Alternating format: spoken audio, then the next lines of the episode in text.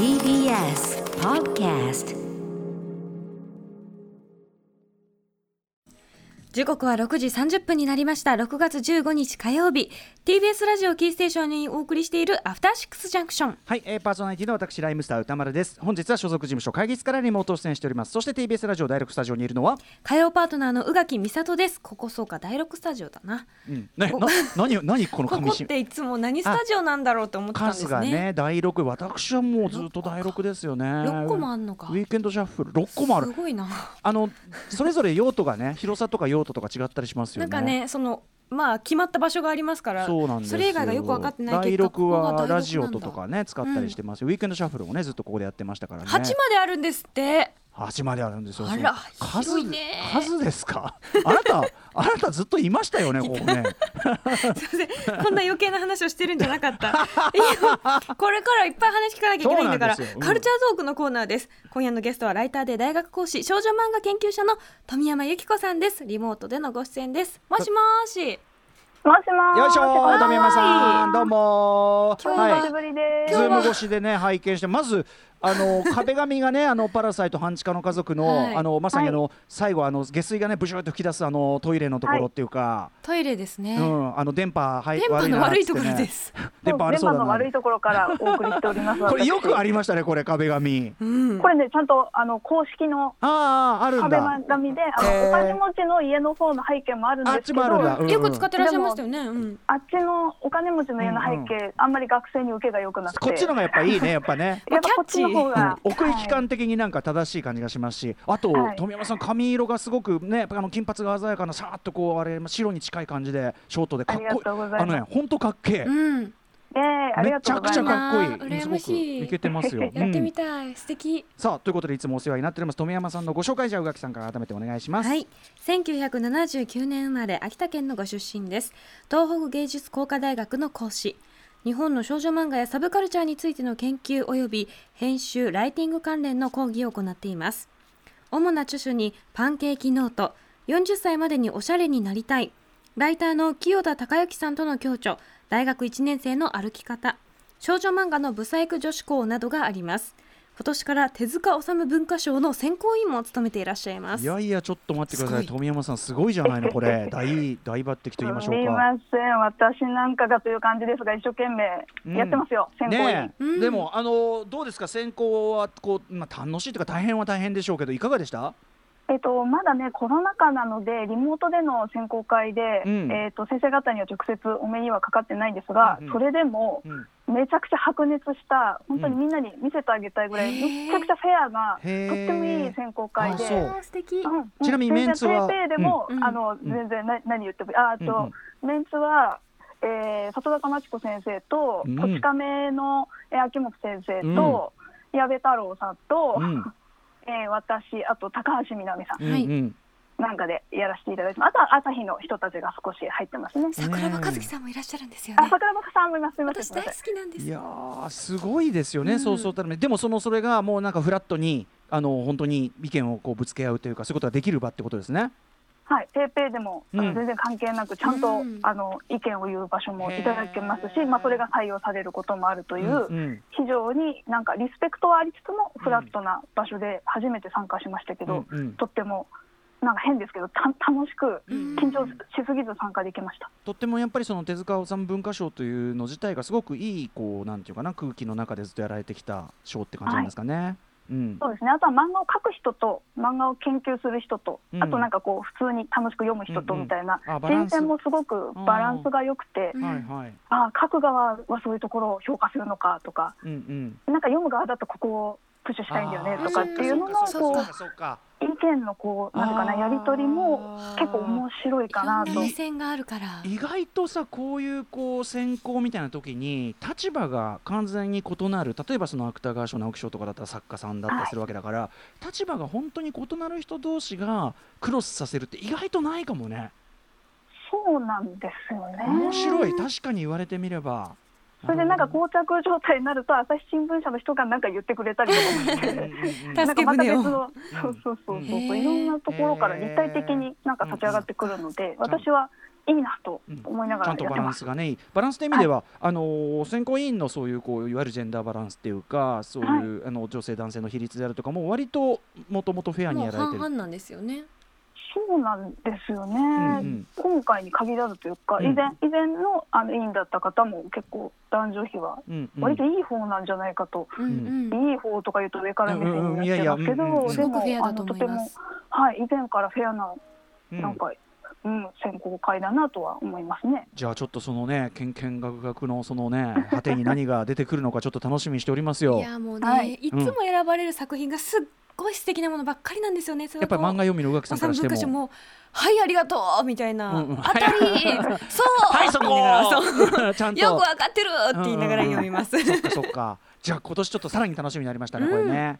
はいということで、えー、富山さん本日はどのようなお話をしてくださるんでしょうか？えー今回はですねプチ生きづらさがキーワードになっているおすすめの漫画をご紹介しにやってまいりました。プチーなんだは。よろしくお願いします。After Six Junction.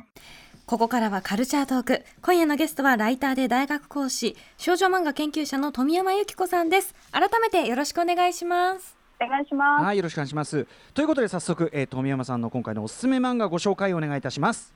はい、今回は2作品いきたいと思います。共通するテーマは先ほども申しましたが、プチ生きづらさです。えっ、とまあ昨今ですね、ジェンダーとかフェミニズムの問題がまあ世間的にも取り沙汰されるようになりまして、うん。あまあ皆さん大枠ではね、うん。もう男らしさとか女らしさとか言ったり押し付けたりするの。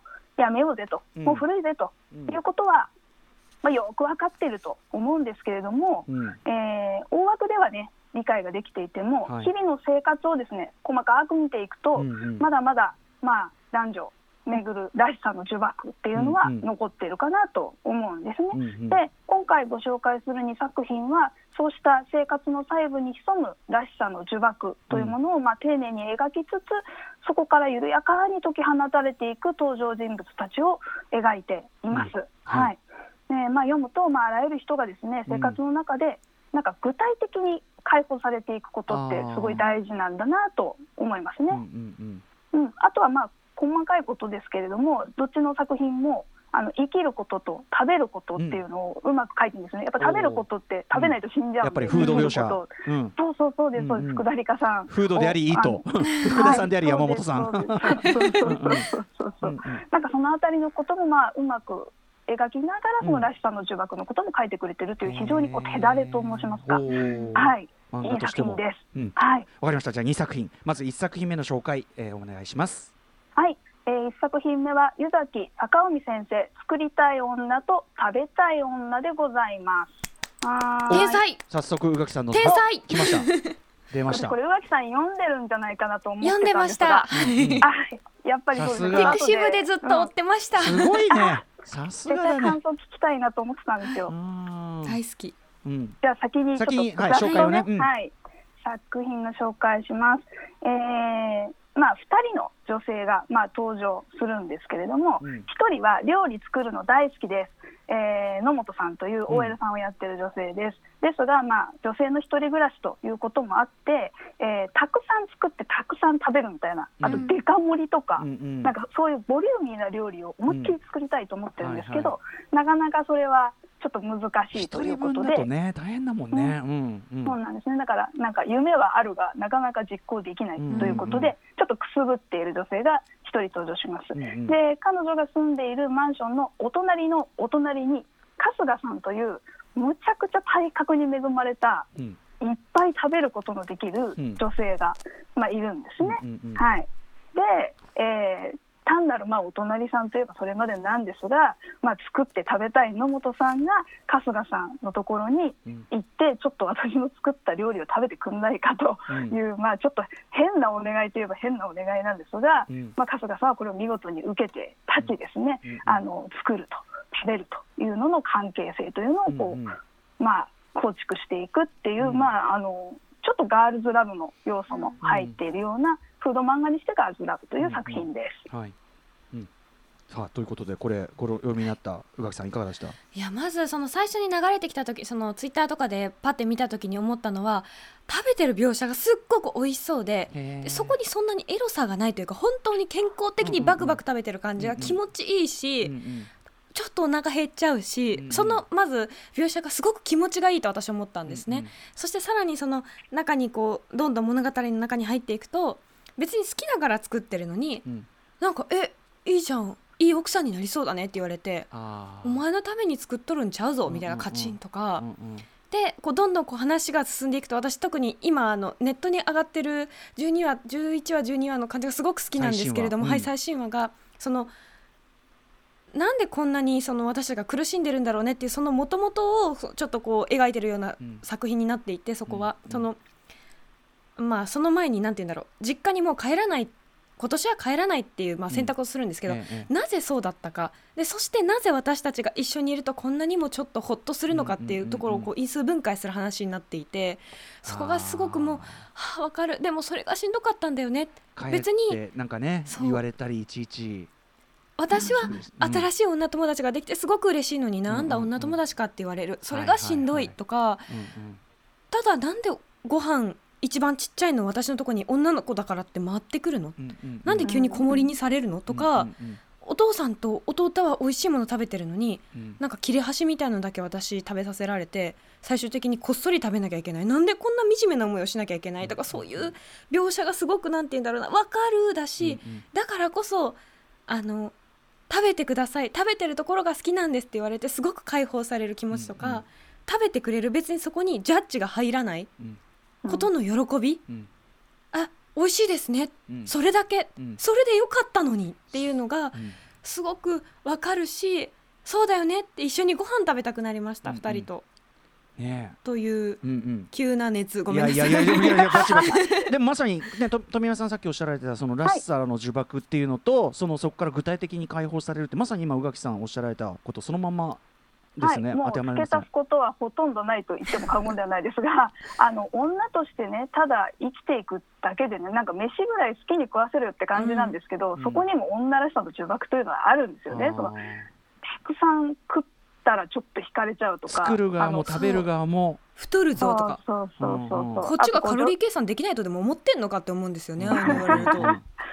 そうそう。だからただ単に食べるっていうことをめぐっても実は女らしさのなんかプチ呪縛みたいなものはあって、うんうんうん。もちろん無視して生きていくこともできるんですけどこの作品ではそれをすごく丁寧にすくい上げて、無視しようと思えばできるかもしれないけどでもこれってすごいトゲだよねって痛いよねっていうことをうん。ちゃんと書いてくれているというのが素晴らしい。あと食漫画としてはですねそのさっき野垣さんもおっしゃってたけど食べるシーンがこの作品はすごく良くてそれはなぜかというとこう一般的に女の人が食べるシーンって、性欲とのこう絡みで描かれがちメメタファーメタファーよこうまあもちろんそれが意図したものなら別にいいけど、はいはい。まあそそればかりがばかりというか目立ちがちというか、うん、そうなんですよね。食欲を食欲として描くのではなくちょっとそこに性欲のニュアンスを足すみたいな作品が、まああるしうん。そこが受けてるのもあると思うんですけど、この作品はそこからちょっと引いていてですね、うんうん。あのなんていうかな女じゃなくて大人でもなくてなんか子供が一心ぐらいに食べるみたいなあの書き方をされてる見てほしいですけど、うんされているので、うんまあ、見てるこっちも、ううんんなんか言うたらあれですけど、うんうん。そのアヘ顔みたいのを見るわけじゃなくて、うんうん。本当にちっちゃい子供が一生懸命ご飯食べてるみたいな様子を見て、うんうんなんか食欲も湧くし食べるっていいなって思えるんです。ごいシンプルな食欲をめぐる話として作画上も書かれてるってところが、あのとてもとてもいいと。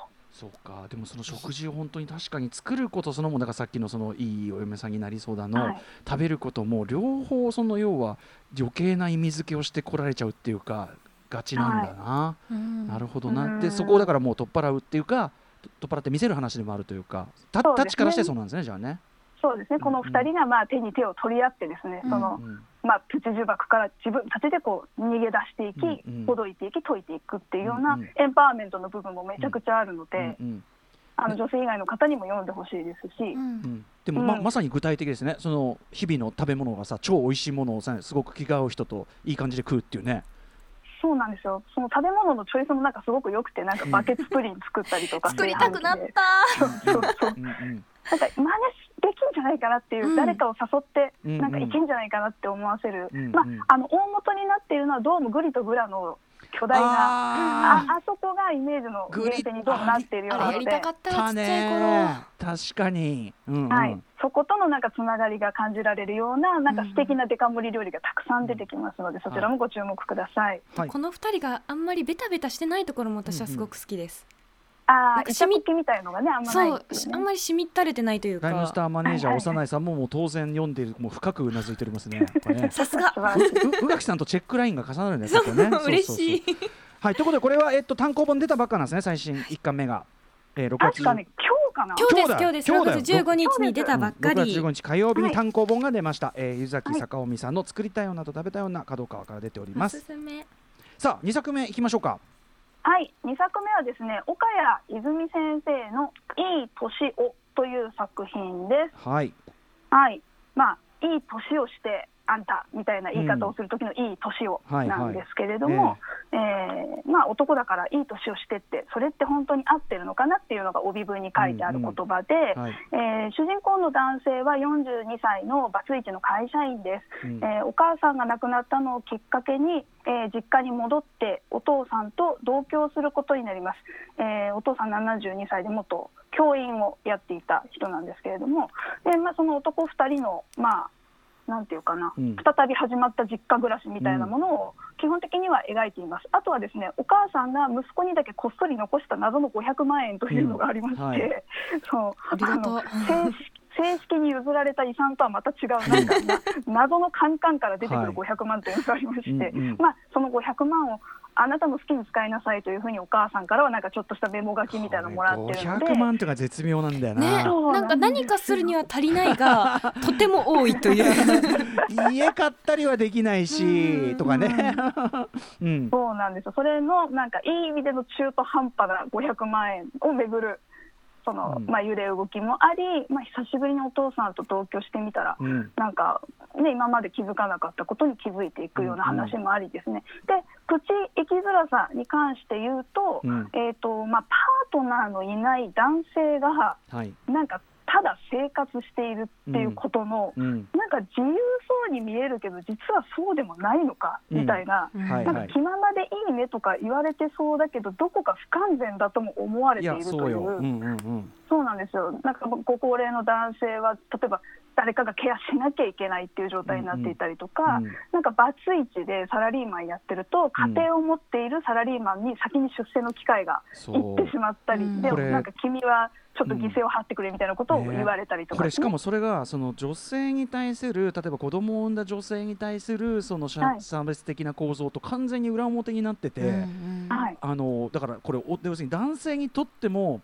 すごく抑圧的っていうかそのそうですね。ぜなんかすごい嫌なシステムっていうかこうあの屋上でするさ女性社員とする会話で、はい。こうすごくでもさりげない会話として浮かび上がってくるのがはい、すごいうわたうまいしうわうわうわっていう感じがしましたねなんかね。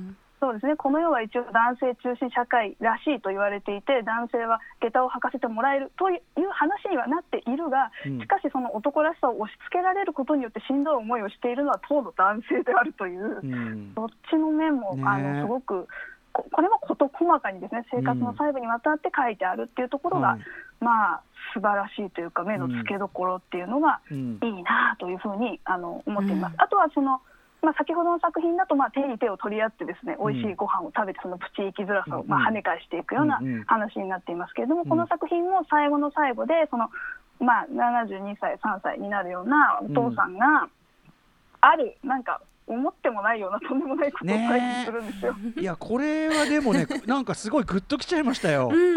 うん、あんまり言っちゃうともったいないので、うん。ちょっと置いときましょうか。うん。黙ってはおきますが、でもお父さんがすごいかっこよかったっすよここは。うん、そうですね。うん、なんか。でまあ、元教師っていうこともあってあんたこんなことを夢見ていたのみたいな、ね。うん。意外ここに来てパーンっていう感じがうん。すごい気持ちよかったです。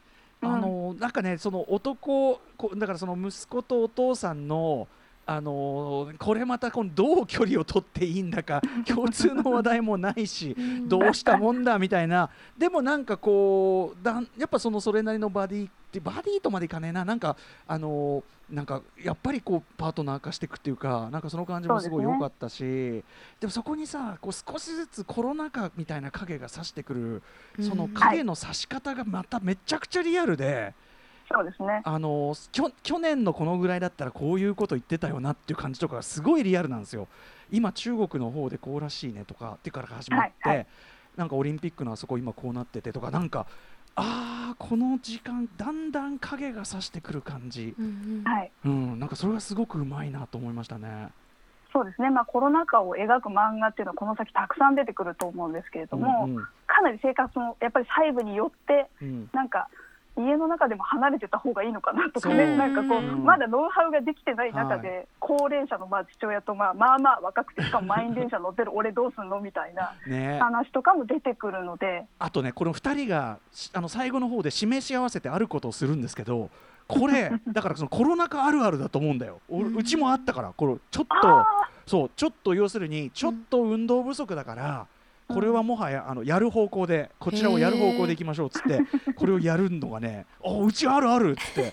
そうそうそうそう。なんかそんなとこもねシンクロしまして。でもその男の方にも抱えてあるいはエイジズムもあるかもしれないけどねそういうこうらしさの押し付けみたいなもの、こっちも幸せじゃねえよみたいな。うんうんすごいこれはやっぱ男性サイドとして、まあそれこそ中年男性として、まあ、ある意味その社会の規格からと合ってあり合い切ってるとは言えない中年男性として俺すごい共感するものありましたここは。ああ、うんよかったです、ご紹介して。でも主人公がそれにカリカリするでもなくなんかこの なんかハードボイルドななんか無気力なんだか分かんないけど このキャラもすげえ良くて、はい、心地よかったそういうところは。うん、よかったです。まあ独特の脱力感とともに、まあうん描かれる生活のリアルという感じでしたね。はい、岡谷泉さんのいい年を、えー、角川から出ております。えー、ということで富山さん、えー、と最後に、はいああえー、とおさらいしておきましょうか今日の印刷ね。はいえー本日ご紹介いただいた作品は湯崎坂臣さん作りたい女と食べたい女。岡谷泉さんいい年をの2作品でした。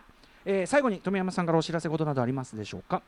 はい、えー勤め先であります東北芸術工科大学の文芸学科で、えー学生さん主体で、うん。えー教員がサポートして作っている文芸ラジオという文芸誌が、えーありまして、いけてそう。ちょっと宣伝させてください。陰キャのすすめだって。陰キャのすすめ。なんかちゃんと特集すげえ。で読んでみたい。いけてそう。えーインタビューページは尾崎世界観さん、僕の心のやばいやつの桜井のりお先生、あとはまあアトロクにも出たことがある桃山商事の清田さん、うん。うん。あとは負け犬の遠吠えの酒井純子さんなどなどなどっていう感じで結構豪華にやってますのでよろしくお願いしこれは。どうやったらゲットできるの？文芸ラジオは。